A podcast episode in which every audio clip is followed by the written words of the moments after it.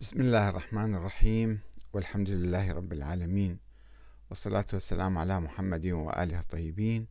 ثم السلام عليكم أيها الأخوة الكرام ورحمة الله وبركاته. لولا صلاة الجمعة لما عرف أحد آه، الشهيد السيد محمد الصدر. ولولا صلاة الجمعة لما استشهد السيد محمد صادق الصدر. هذه الصلاة كانت موقف موقفا فريدا ومهما وتاريخيا آه، اتخذه السيد محمد الصدر عندما قال بوجوب صلاة الجمعة. في الوقت الذي كان آه، علماء الشيعة منذ ألف عام يتهاونون أو بالحقيقة عندهم شبهة في مسألة صلاة الجمعة. أنه صلاة الجمعة واجبة مستحبة مكروهة حرام. بعضهم قالوا بحرمتها مثل سلار وإدريس وكذا قبل ألف سنة في القرن السادس الهجري. وبعضهم قال أنه يعني شروطها غير متوفرة. ومن شرط صلاة الجمعة آه، إذن الإمام يعني الحاكم وفي آه، العقيدة الإمامية الاثنى عشرية الإمام هو الإمام المعصوم. والإمام المعصوم آه، غائب وبالتالي لا يجوز إقامة الصلاة من دون إذنه المباشر أو إذن وكلائه. ولا يوجد عنده وكلاء مثلا خاصين فإذا آه، سقط يعني شرط مهم من شروط الصلاة. ولذلك كانوا يقولون أنه غير واجبة. أو بعضهم عندما قامت الدولة الصفوية قام الشيخ علي عبد العالي الكركي بإقامتها قبل 500 عام وقال لا صلاة الجمعة الآن إحنا عندنا دولة فنحن نقيم الصلاة. والبعض كان يقول آه، أنه لا مستحبة أو مخيرة أو صلاة الظهر أفضل أو صلاة الجمعة أفضل آه، يختلفون لكنهم في العراق خصوصا ما كان أحد يصلي إلا الشيخ محمد الخالصي في الستينات كان يصلي صلاة الجمعة. وعندما بدأ السيد محمد محمد صادق الصدر في التسعينات من القرن الماضي آه، يصلي صلاة الجمعة ويقيم صلاة الجمعة في عدة مناطق في مدينة الصدر اللي كانت تعرف مدينة الثورة سابقا أو صدام كان كان يسميها وفي البصرة وفي بعض المدن الأخرى. طبعا بعض العلماء آه، رفضوا هذه الصلاة وتقريبا امتعضوا أو خافوا أو كذا يعني ما كان يؤيدون صلاة الجمعة. ولكن السيد محمد الصدر بقوة دعا إلى إقامتها ونستمع إلى خطاب له حول هذا الموضوع.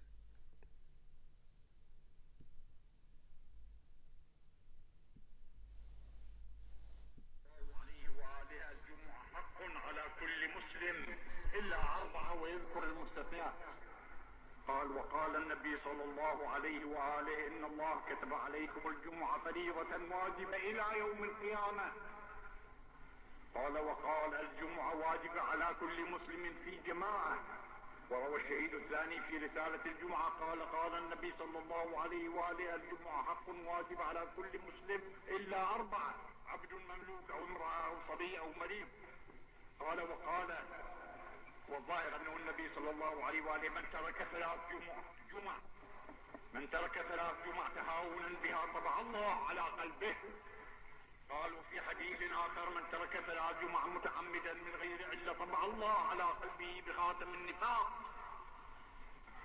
قال وقال لينتهين أقوام من ودعهم الجمعات دع أي أترك من ودعهم أي من تركهم.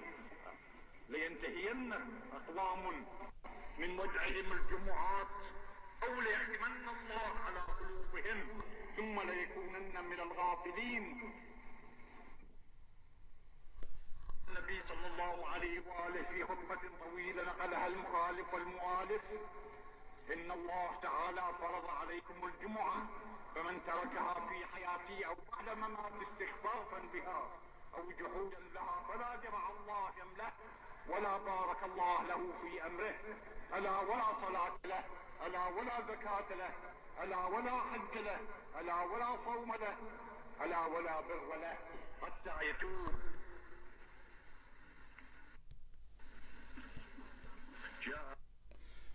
يعني هذه الأحاديث موجودة في التراث الشيعي ومعروفة لدى العلماء ولكن كما قلت في البداية هناك شبهة حدثت في منتصف القرن الخامس الهجري.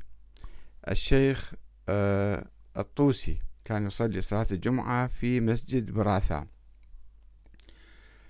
آه، وعندما آه، سقطت الدولة البويهية وجاء السلاجقة في 451 فهو طبعا أحرقوا مكتبته وضغطوا عليه وهو انتقل إلى النجف وأقام الحوزة العلمية في النجف.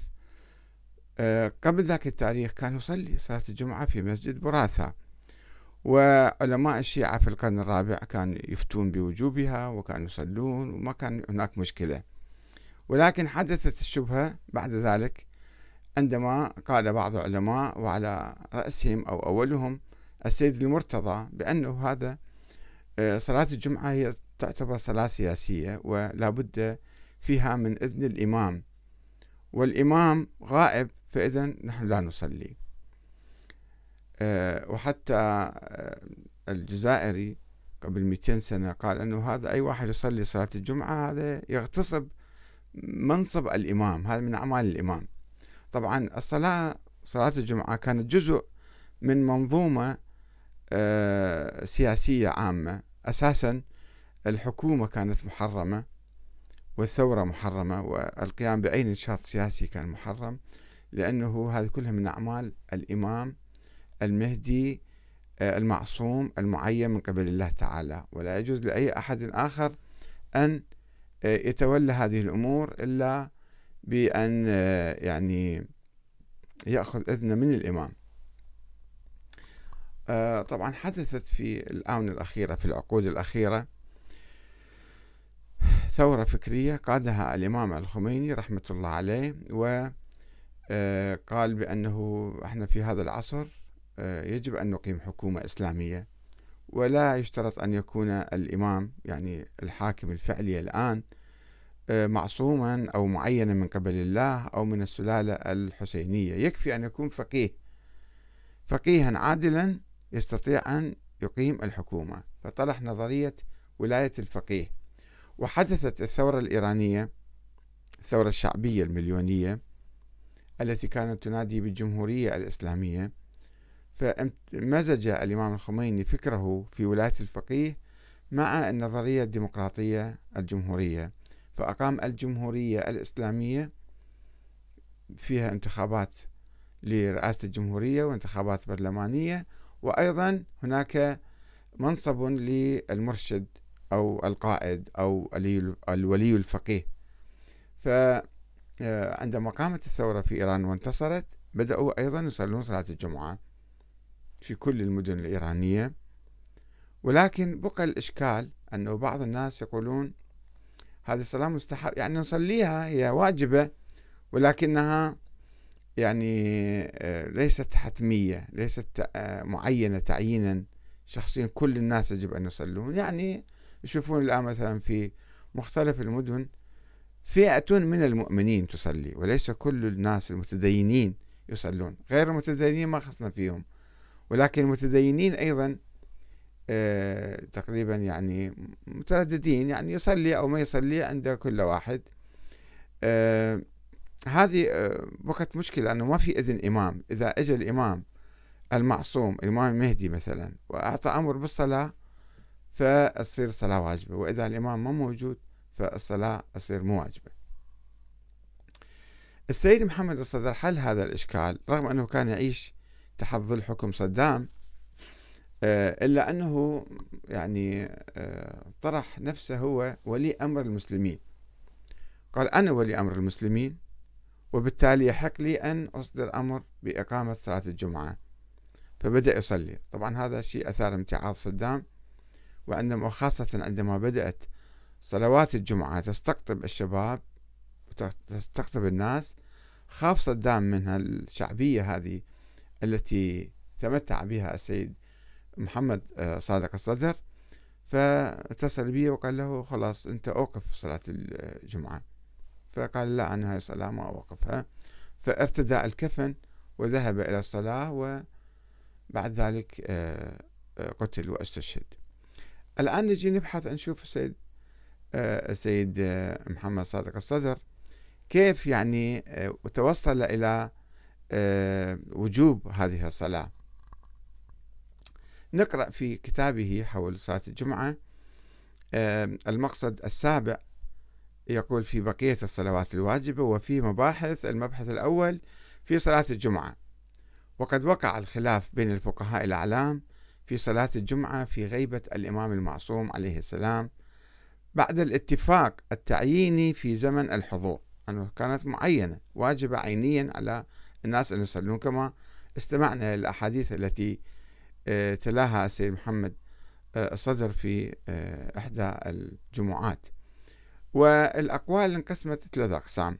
القول بالوجوب التعييني أي أنها فرض عين واجب على كل مكلف في زمان الغيبة. وذهب إليه جملة من الأصحاب منهم الشيخ الكليني صاحب كتاب الكافي. والشهيد الشهيد الثاني أيضا كان يقول بوجوبها.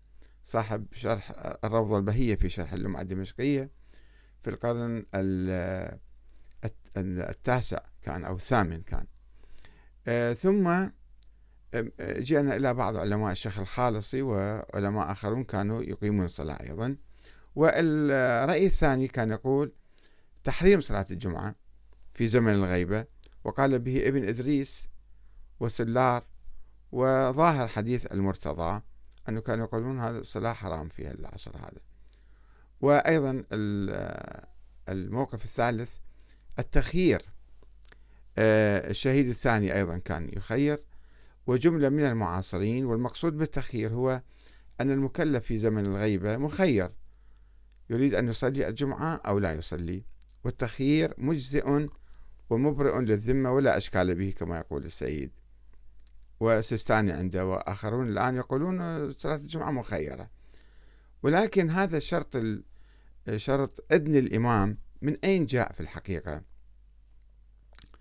الآية الكريمة ما تقول يا الذين آمنوا إذا نودي للصلاة من, الجمعة من يوم الجمعة فاسعوا إلى ذكر الله وذروا البيع. ما فيها أنه بإذن الإمام. يعني إذا مثلا أربعة خمسة اجتمعوا ورادوا يصلون. وما ماخذين لا إذن إمام ولا إذن ولي.